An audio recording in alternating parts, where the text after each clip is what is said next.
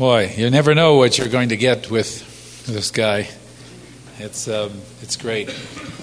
But um, just to start off with, I, uh, how many have remember seeing the uh, uh, the Eric Liddell um, story, the fellow that ran? What's the name of it? Chariots of Fire. Chariots of Fire, and so um, we'd like to just see a little portion of that to start us off.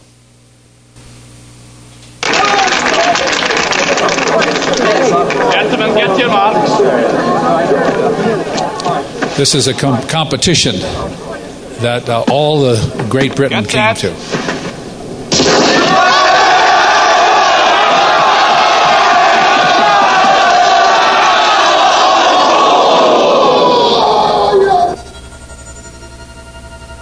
Up, lad, get up.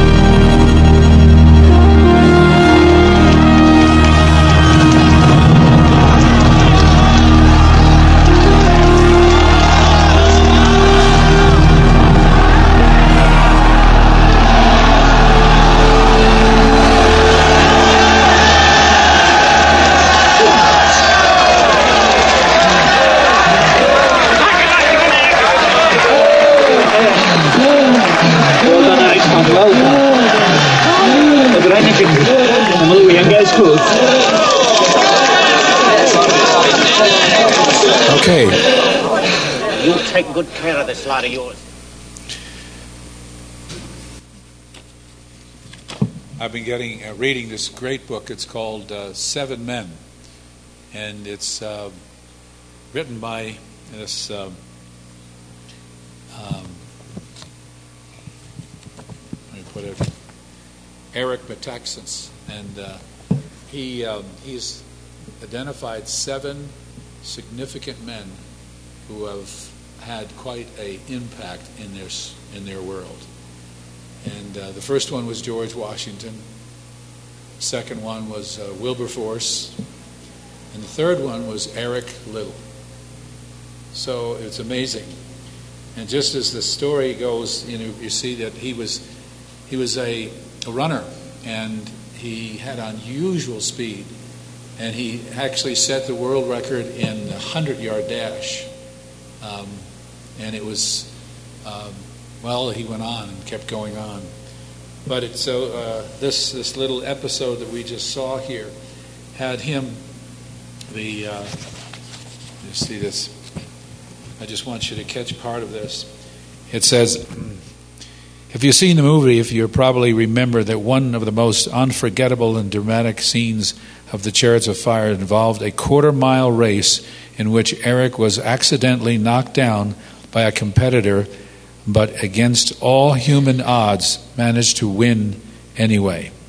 The remarkable event uh, really did happen in July 1923 in Stoke on Trent at a so called triangular contest track. Uh, track meet between Scotland, England, and Ireland. He was representing Scotland. Eric had, was badly knocked, and in the quarter mile race, at such a high level of competition, f- fractions of a second determine the winner. Anyone knocked down uh, is quite simply out of contention. But such accidents are unavoidable, and the intense rough and tumble uh, crowded of, of such a race. In this instance, however, despite the fact that he was 20 yards behind, Eric leaped back to the track and madly gave pursuit. And he was 20 yards behind, made the attempt uh, to rejoin the relatively short race seem utterly absurd.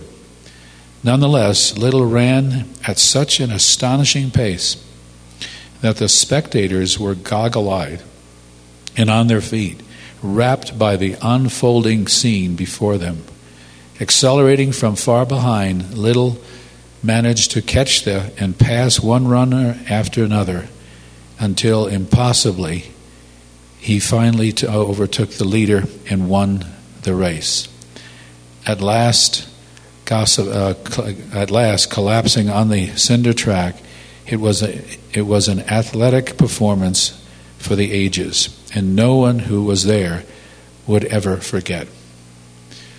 Now, what happened uh, in his life was interesting. Um, he went on in 1924 he uh, was part of the Olympic team from Scotland and Great Britain as a whole. And um, they had the his great um, area, uh, area of all the races. The one that he was uh, set the world record in at one time was the 100 meter dash. And it was really amazing because um, when he got there, he found out that the first heat of the 100 yard dash would be um, t- done on Sunday.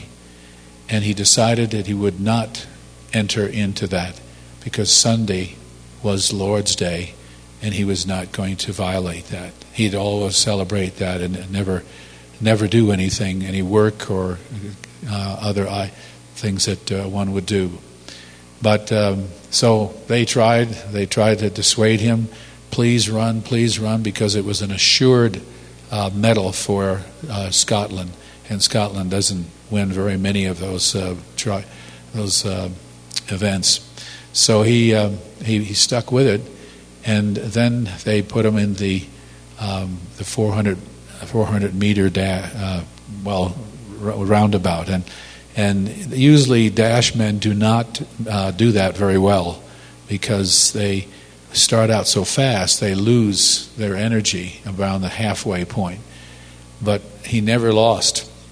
And matter of fact, one uh, columnist, columnist writing in the paper uh, during that time said it was amazing. We all thought he would never get. Uh, this was this was not the one in the um, uh, not the one in the uh, Great Britain uh, effort, but this was in the um, uh, uh, in the um, the Olympics, yeah. And so there he was. Well, it was interesting how um, he is known today, and even after ten years, fifteen years, he was known. And guess what he was known for? Not winning the gold medal in the 400. He was known that he was a man who stayed and lived in his integrity and followed in his commitments. And despite the difficulties that other people had with him, he became and well known as the man who stayed with his convictions. And that's tremendous. That takes courage, huge courage. And so that was, um, and then there's one little uh, quotes that they that he wrote.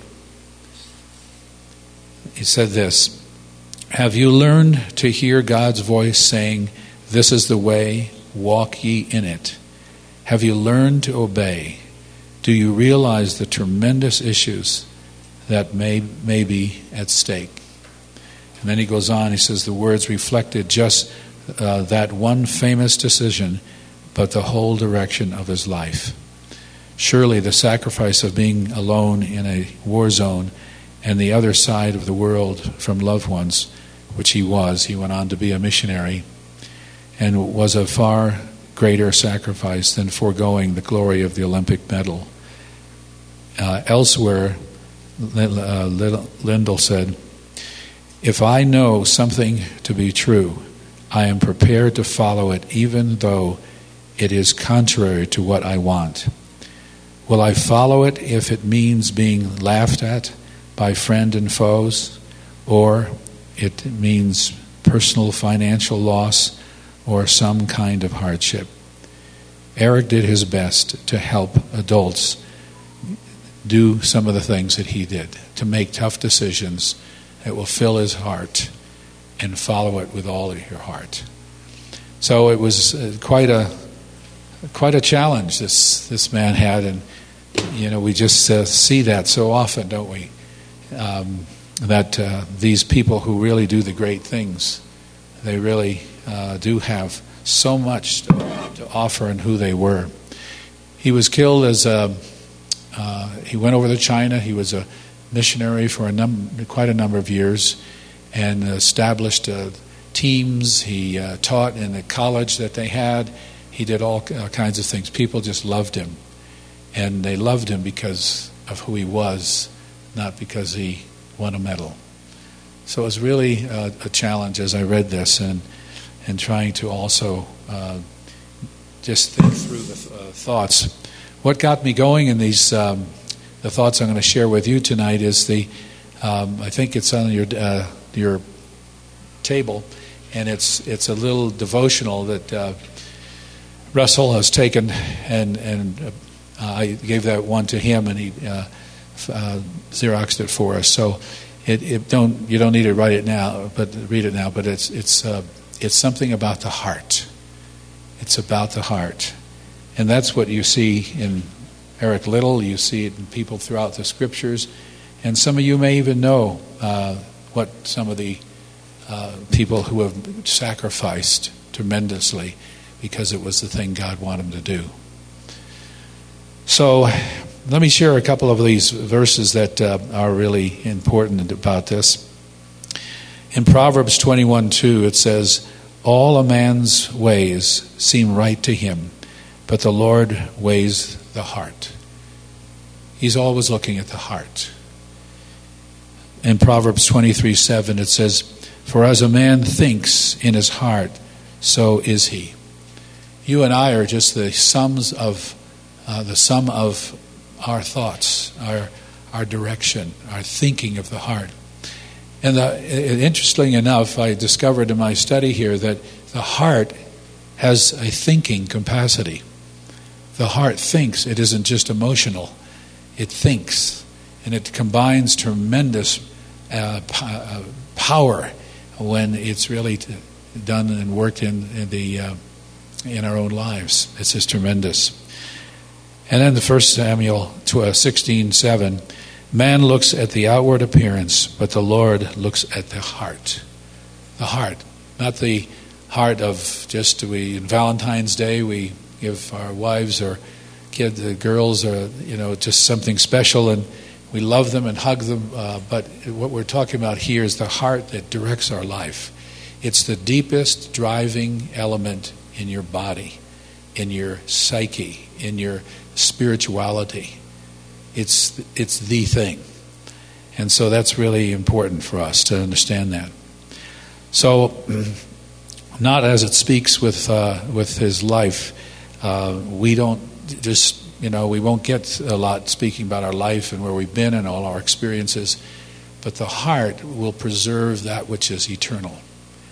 And it will lead you into directions of the eternal ways.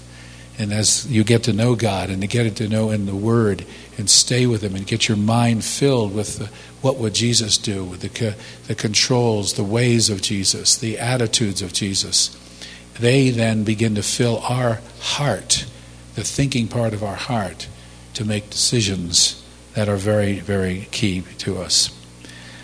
The Lord looks at the heart, and then when He does with us, and the reference points come from the heart. I was really uh, challenged uh, to think about David in this um, because that's uh, David, as you know, entered the scene in 1 Samuel, and and uh, he was the last of the sons of um, Jesse, and he wasn't even thought of. Uh, it looked like the, the, the dad, Jesse, didn't even make it, didn't, didn't think uh, of him and almost was reminded he had a, a, a, young son.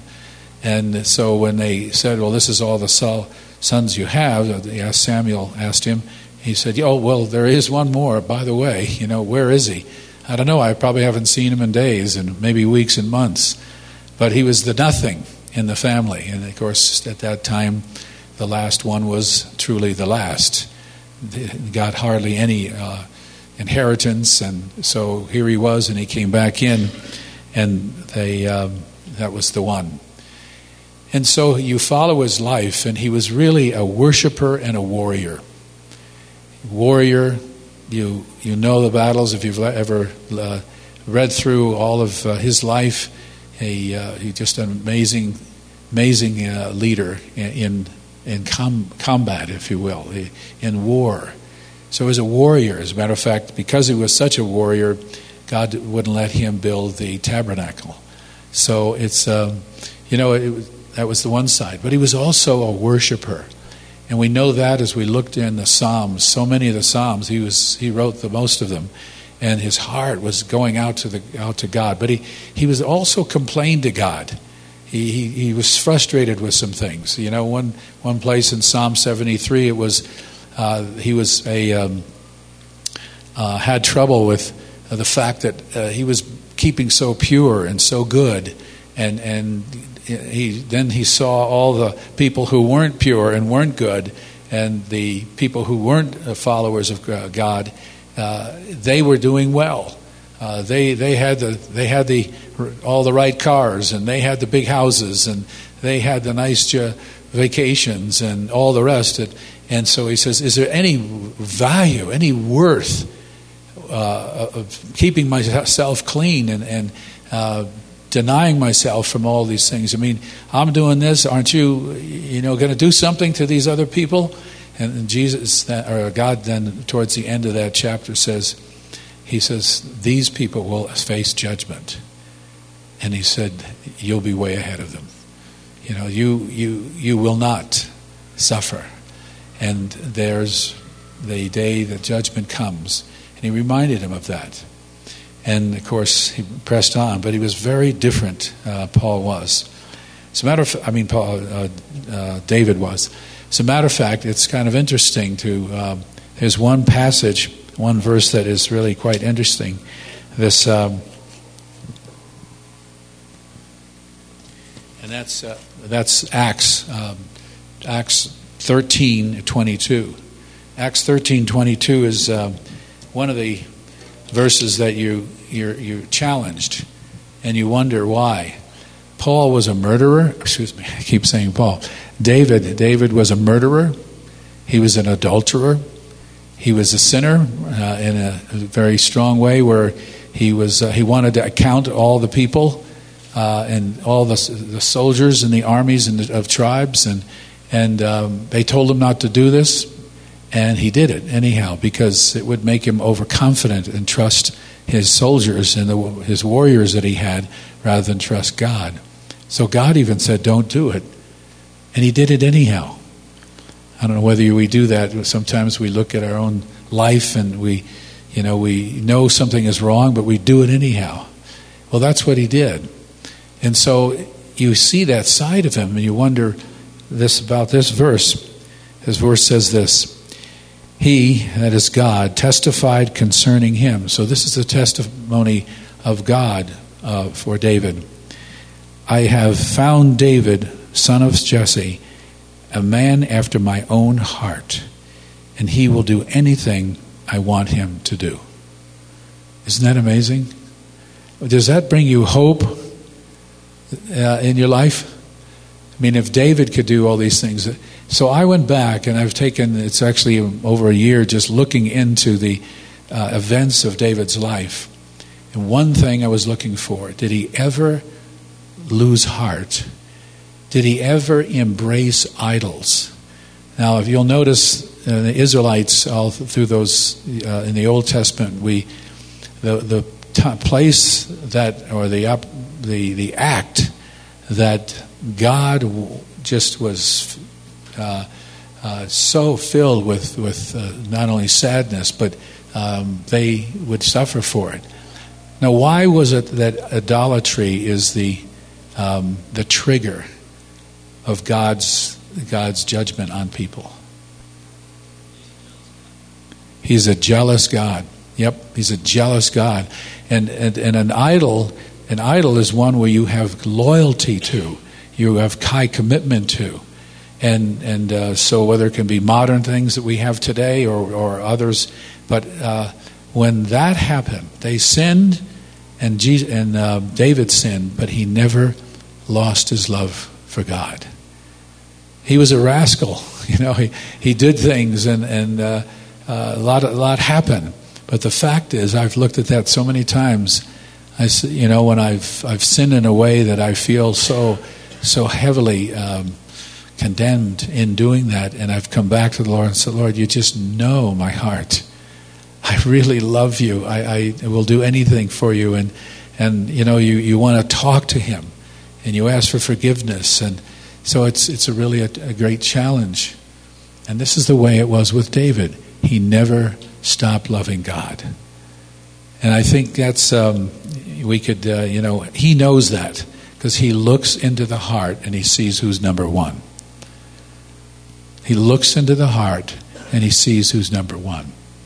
And so that's a big one for us. And so we don't want to do anything like that. Well, that really surprised me when I saw some of these uh, things taking place. Um,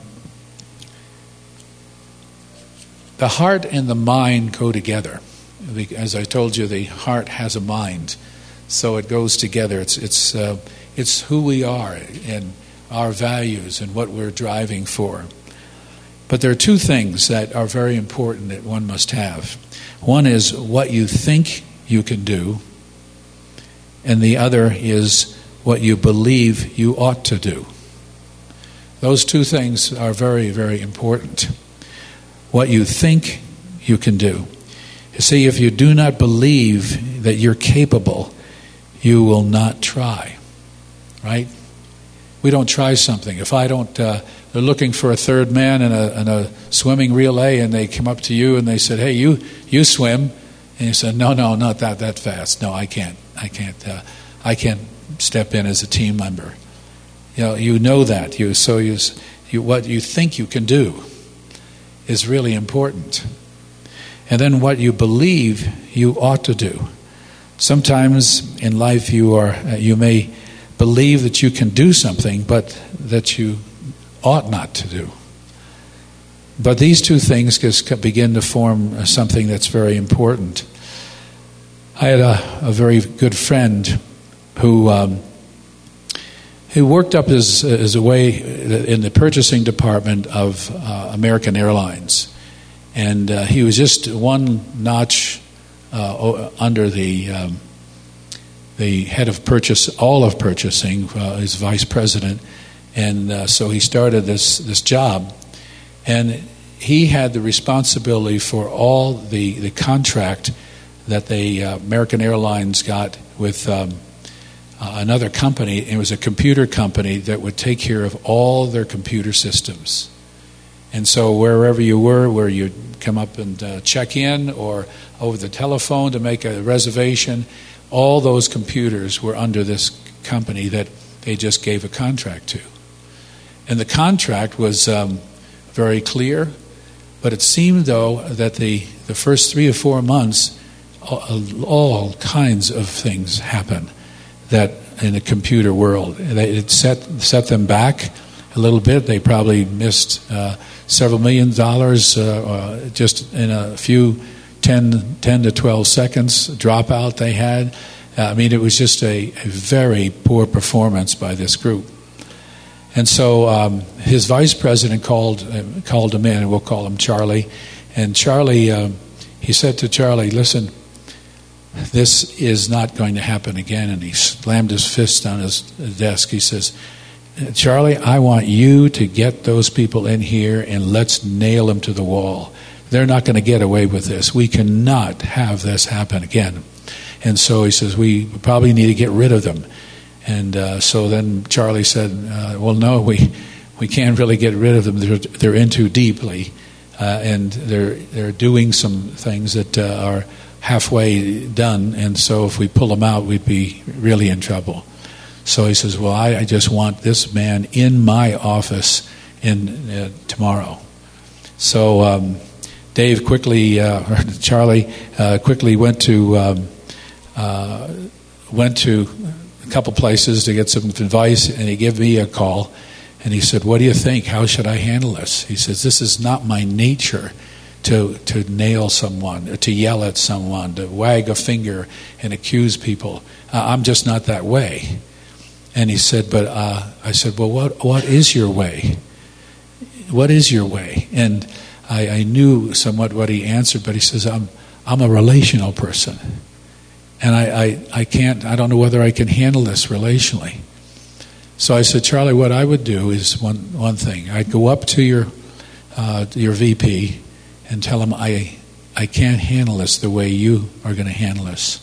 But you're just going to have to bear with me because I am going to handle it differently. You show up and it, will we'll go through this. And he'll be here, the, um, the vendor, the, the, the leader of this vendor group. Um, so he came back and, uh, and so what he was going to do is to just go to him, give him a call, phone call, this, this um, uh, president, and say, this is, you know, uh, Charlie from American Airlines, and I know we've been back and forth so much here, but he said, I need from you what you think you failed in. And I need for you not only to art, be able to articulate, articulate that tomorrow morning, but also I need to have you say from your own your own thinking what you're going to do to correct this and make amends. And so he says, "Okay, I can do that." He says, "Well, I'll ask you the question tomorrow morning." So they came, and he brought uh, this this uh, president came in of this company, and and then he had several other people, and and this uh, VP was really you know, had this ugly face on, and, and it came down, and he sat down and just folded his hands or arms across his chest. And so Dave says, "Well, I think we all know why we're here." Or Charlie, uh, I, I, think we know now we're all we're here. But he says, "I want to uh, just uh, say that what we'd like to do is walk out with an understanding and and a, and a so- solution." And so then he asked that uh, president. He said, "Would you please?" Um, tell us how you feel about what's gone on in these last four months. And so he did. He started to take, uh, uh, whereas before he was ready to defend himself and come back hard, but he, uh, this, the way uh, Charlie handled him, he, he couldn't, you know, he just said, Tell us what you think about your work and what's taken place. And he did, and he explained it, and he apologized. And then at the end of his, uh, discussion of that, he says, We're prepared. We've identified all the problems. We're now prepared to work 24 hours, seven days a week, and correct it all. And we're also prepared to give back to you several million dollars that um, we, we did not do what we promised to do. And so he took the responsibility. It was an honorable thing. He didn't feel bad and yelled at. And when uh, Charlie was telling me this, uh, he's, he looked over and, at this um, the the president and then this vice president, and this vice president was just sitting there amazed because he wanted him to just yell at him and tell him. But uh, this Charlie, what he did was turned everything around. He, he made he allowed this man to keep honor and he basically, by doing the way he did it and the way God wired him to do it, it turned out to be that company rallied, did everything they promised, and they're off and running six six months later. All the things they were able to do in between. And so this takes, you know, this is where we are, isn't it? I mean, he, um, Charlie had to do uh, do it in a way that fit him, but also when it fit him, God, when he took that step of faith, God came in. And he settled the, heart, gave him the questions to ask this other person. And after it was over, this uh, the VP of American Airlines uh, in the purchasing area invited uh, uh this invited him in, uh, Charlie, to, and just sat there and he said, "I I just can't believe what just happened." He says, "Well, what do you mean?" He said, "How you were able to turn this whole thing around. I was I was set here. Look at my notes. I had 50 things that they had failed in, and things that I went around and made my own list. He said I was ready to eat them up, and uh, never did it.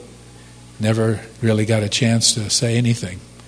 And when it was over, he agreed with the, uh, the solution that this um, this president passed on. And so uh, it's it's the, the what I was amazed is how Charlie just took who he was, and God just led him to to say, "Go that way. Don't let him lose honor." You know, I just notice that oftentimes when you don't accuse somebody, person you wave fingers at, you know, it, it instead just ask, "What do you think? What happened here? What can we do? What can you do to make make what you, uh, right?" It's amazing how it, ch- it changes the whole atmosphere. So it's very critical that you see in the part of uh, Charlie says what what you think you can do. He knew he could do that. He knew he could do that if he could do it his way, in his personality, the way God had, had it. And God ushered in and put a plus factor, ex, uh, just a tremendous uh, effort on that. So it's really important to understand those things and how God works. Um, foundationally, um, we must believe that God expects from us that He will, when He gets that, what He expects from you, He will empower me. In just the way He empowered Charlie. He, he empowered him because he was moving in the, the will of God. He was saying, Yes, I can do this, but I need the power of God to make it go it needs to be bigger, not just a, uh, for me, but it means to be touching some of the others in the room. And these are absolutely ter- uh, uh, crucial to us. And your faithfulness and meeting the, His expectations will make an eternal difference. You meet God's expectation and go on. And then, but let's just take a look at this, um, this guy, David, because David did have uh, he was the only one in the Bible that said that he, he is a man after my own heart, and he'll do anything, anything I ask him to do. Wouldn't you like to have that on your tombstone? He, he did everything. He was after the heart of God, and he will do anything God asks him to do. Well, David showed up, and we know in uh, 1 Samuel 16, where he comes in as the last, and then he was anointed and the Spirit of God came upon him. And that's a good start, isn't it? To have the Spirit of God come upon us. But what he did is, I noticed that even as he walked into the um, battlefield area, and I've been there and looked down and seen where uh, the, the Philistines were on one side and the Israelites were on the other side, and it's just amazing. And so, as this tour guide was just explaining to us how they camped out there, they saw there, but then up in the up in the woods was was a, and up on the kind of a little hill, but it was rocky, is where the uh, Israelites were, and you know they came out and, and this this Goliath came forward and blasphemed the armies of the living God, and he said to him, uh, you know, they, they that's all he did is roar like a lion, but they all went back. And so he saw that. Everybody saw what was happening. But it was only David, since he had an anointing of the Holy Spirit upon him, he had that anointing that he looked and he saw something totally different. Have you ever had that experience? You looked at a situation that's bad and realized what ha- was something is happening here and it's not right. And so that's what David did. He said, This is not right. This man is blaspheming the armies of the living God. And you might say, hey, yeah, well, listen, he's also that big. Let's not get too serious about it. But that's just the way it was with Eric Liddell. You know, he just didn't go to church. He went to church and it wouldn't run. I mean, there were people who tried to dissuade him to say, listen, you know, don't know where you're going to get. You, you get great honors if you could get that gold medal for the 100 yard dash. The 100 yard dash is the prime, uh, is the great, fastest man in the world. They, they, call him whoever holds the world record. I mean, that, that for this, this young man uh, who was a Scot, Scotsman, he um, it was amazing. They could have just talked about, listen, it's you know, just forget this Sunday, but just think what we what we think of as uh, about Sundays. You know, it's um, we. You, you, I'm, I'm glad that um, you know the, the Broncos uh, play, but uh, you know on those days and all the rest. But you know, I, I wonder what's often. I wonder how how do we do that on uh, the Sabbath day? I've thought of that. That's a little diversion, but there, there's you know just how do we do that as as a life and as a family? We've talked a lot about that, but but it's amazing. And so this, uh, it started out. And so, first of all, um, they cried out. They cried out, this uh, Goliath. He called out to the Israelites and he says this He said, Give me a man and let us fight each other. Give me a man. I think God is still asking that. Give me a man that will stand up. Give me a man that I can anoint Give me a man that will believe that I can be the power that he needs. He doesn't have to be power. He doesn't have to be big as that, that man. But he's that's give me a man was the first request. Then the second was that um, he was he was so young, and David was a simple shepherd. Now, what prepared him for battle? Well, he went on and told that to to Saul later. But they. Um, there was just things that going on that action there was no action no no no one said let's fight or gather a few others and say let's we 10 go down there and try it let's do something nothing but they were they were embarrassed by this young 17 year old and then he went on he said uh, you know all were fearful and they ran he was the only one that was not fearful because he was filled with the Spirit of God, but he was also, he, he just didn't get, uh, uh f- f- become fearful out of that because he knew God was going to deal with this. And God came upon this and he, he told him, You're going to do this. You're going to take this on. So that's where he went to Saul. And then Saul tried to give him his armor, and then he said, Listen, you can't do it. You've never battled anything. And he says, Well, I've killed a a lion and I've killed a bear and I've done all this other stuff. Uh, I, I've tried that, but this guy will be no worse than the others. I can take him on. And so he did. And he stepped out into the, the arena, if you will. There was a brook down there, and, and we could see it. Actually, it still has the, the same outline. They were, they were going through a, a, drought, and so there wasn't any water running down the creek. But um, we could see it. It was a kind of an awkward feeling to see that that's where, that's where the young David went through and picked up those smooth stones and, and but then you see where his heart out where his heart was. It says, and David ran to the battle lines, ran to the battle lines. And then he says, and when the Israelites saw the man, they all ran from him in great fear. So he was there standing there, and they all ran back. David asked, it says, David asked the men standing near him, What will it be done for the man who kills this Philistine and removes this disgrace from Israel? So he, he was doing nothing as well. And who is the un, this uncircumcised Philistine who should defy the armies of the living God? So there was a reason, there was, a, there was something that they had to face.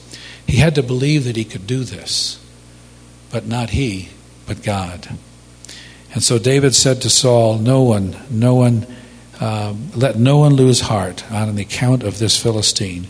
Your servant will go and fight him. And these are the parts I uh, love here. He finally got out and in there, and Saul said to, to David, Go and may the Lord be with you the Lord was already with him. And then he said, as he went on here and he got into the battle area, says, David said to the Philistine, You come against me with sword and spear and javelin, and I come against you in the name of the Lord Almighty. And God, the God of the armies of Israel, whom you have defied and defiled, this day the Lord will hand over you to me.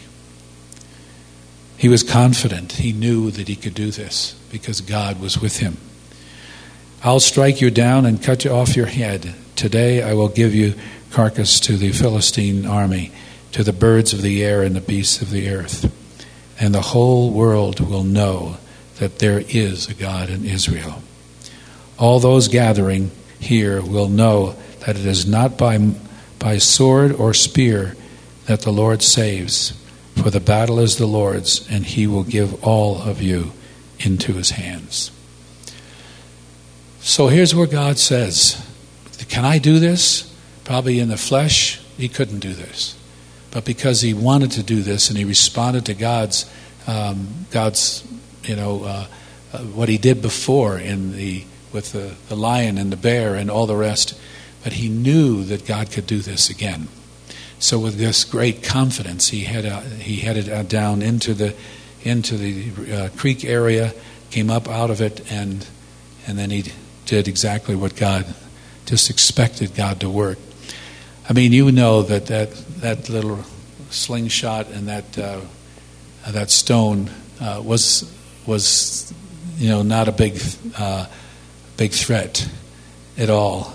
But what was a th- threat is, is that he, he had God who was going to just, you know, steer that thing right where it needed to be. So it was a, a great uh, opportunity for God to display a man whose heart, as it says, who's sought the heart of God and responded to the heart of God. And his heart and God's heart matched. And then he took it on. So, this is the kind of thing. And uh, from the heart comes the courage. It comes courage. You, you, uh, you can see with David, it was the, his heart connected with what God had said to him into his heart, he, he, he brought courage. Courage that um, David probably couldn't conjure up himself at all. But he, he could. God brought that to him. And so the courage was really uh, powerfully given to him. So we need to follow the Lord and open our hearts in these things. I find it as I went over some of these passages, and uh, I, uh, you, you find that you have, where is, what's in your heart? What's your heart saying to you about your life, about your your roles that you have, uh, about the things that are going on around you, or all the things that uh, God is speaking to you about. So there is a heart, is a heart listening, and I would pray that all of us would someday be able to say that uh, we sought God with all our heart. And what's the last part? And what? He said, and he will do anything I ask him to do. So let's just pray for a moment. What do you want? Lord, Lord, we know as we looked at this this man David, and just as young man, and how he responded to you because he sought your heart, and he allowed you to touch his heart, and think new ways. It didn't bother you to look at this big nine foot giant because you knew that with God he could do this. And with your power working in him, and he aligned himself with that. He knew the way God worked. He had that confidence. And so he could do that. Same with, uh, with uh, Philip and the others that have, or uh, the other illustration I gave you. Just, he knew that God was with him. He knew that God was pointing out, don't do this his way, do it my way. And it took courage, tremendous courage. But you blessed him and you worked through that situation to touch his heart. So, Lord, we just thank you that you are with us, and we pray that we will be quick to grab a hold of what you want us to do in situations that will that we could uh, not even imagine ourselves. That your goodness to us and your power and the speaking of your of life into our mind and our heart that we might be obedient. So we pray these things and thank you in Jesus' name. Amen.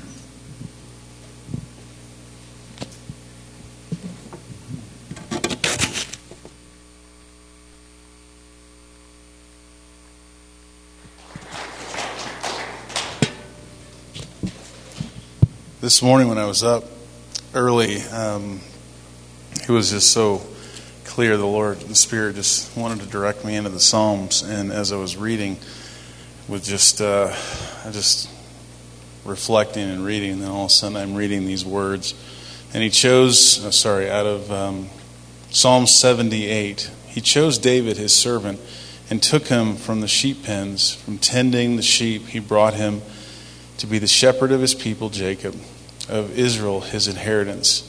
And David shepherded them with integrity of heart and skillful hands, he led them. Psalm 78.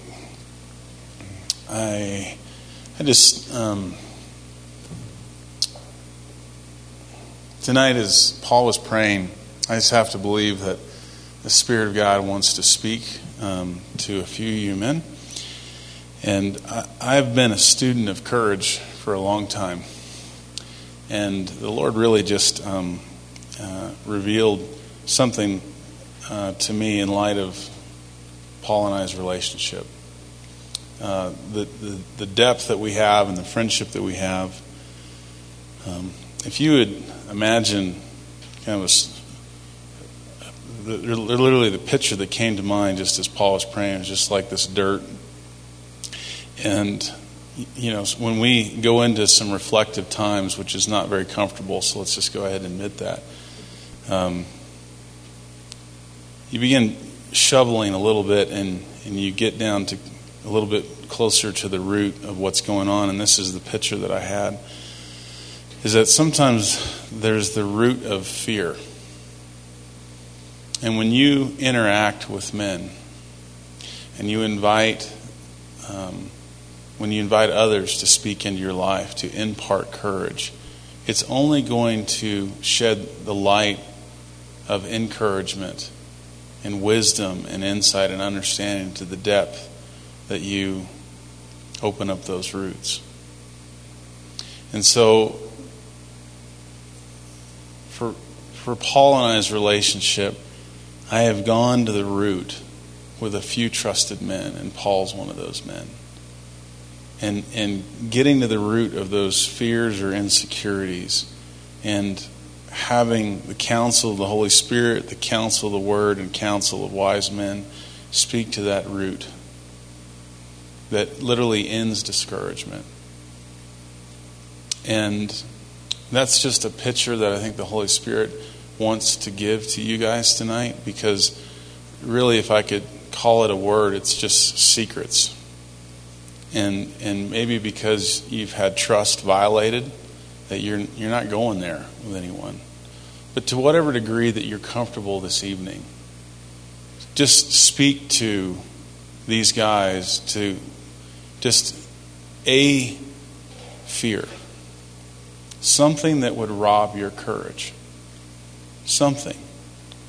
And speak to that and let these men around the table just speak courage and encouragement into you. And as time and maturity and you grow, I believe God was going to want to get to the depth of those fears. So those fears are replaced with faith. Michael, can you put up that um, statement for? Uh, I hadn't thought about this really till now, but for some of you guys who are new, this semester, for me, as I reflected and uh, this summer and came into it, this is we're, we're in a semester of a, a developmental pathway, and this is my statement. This is how I declare to the Lord and to you men, and how I search the Scriptures, because this today is where this man wants to grow. That I want to grow in the courage to lead and the wisdom to work and the faith to believe. The bookends of that statement really just became clear to me tonight as Paul was talking about David. The, depth of his inspirational courage to run to the battle line against Goliath had everything to do with his belief. It wasn't in what he could do, but it is his belief in who God is and what he can do through you. And so, um, this is my statement. What's your statement? How do you want to grow?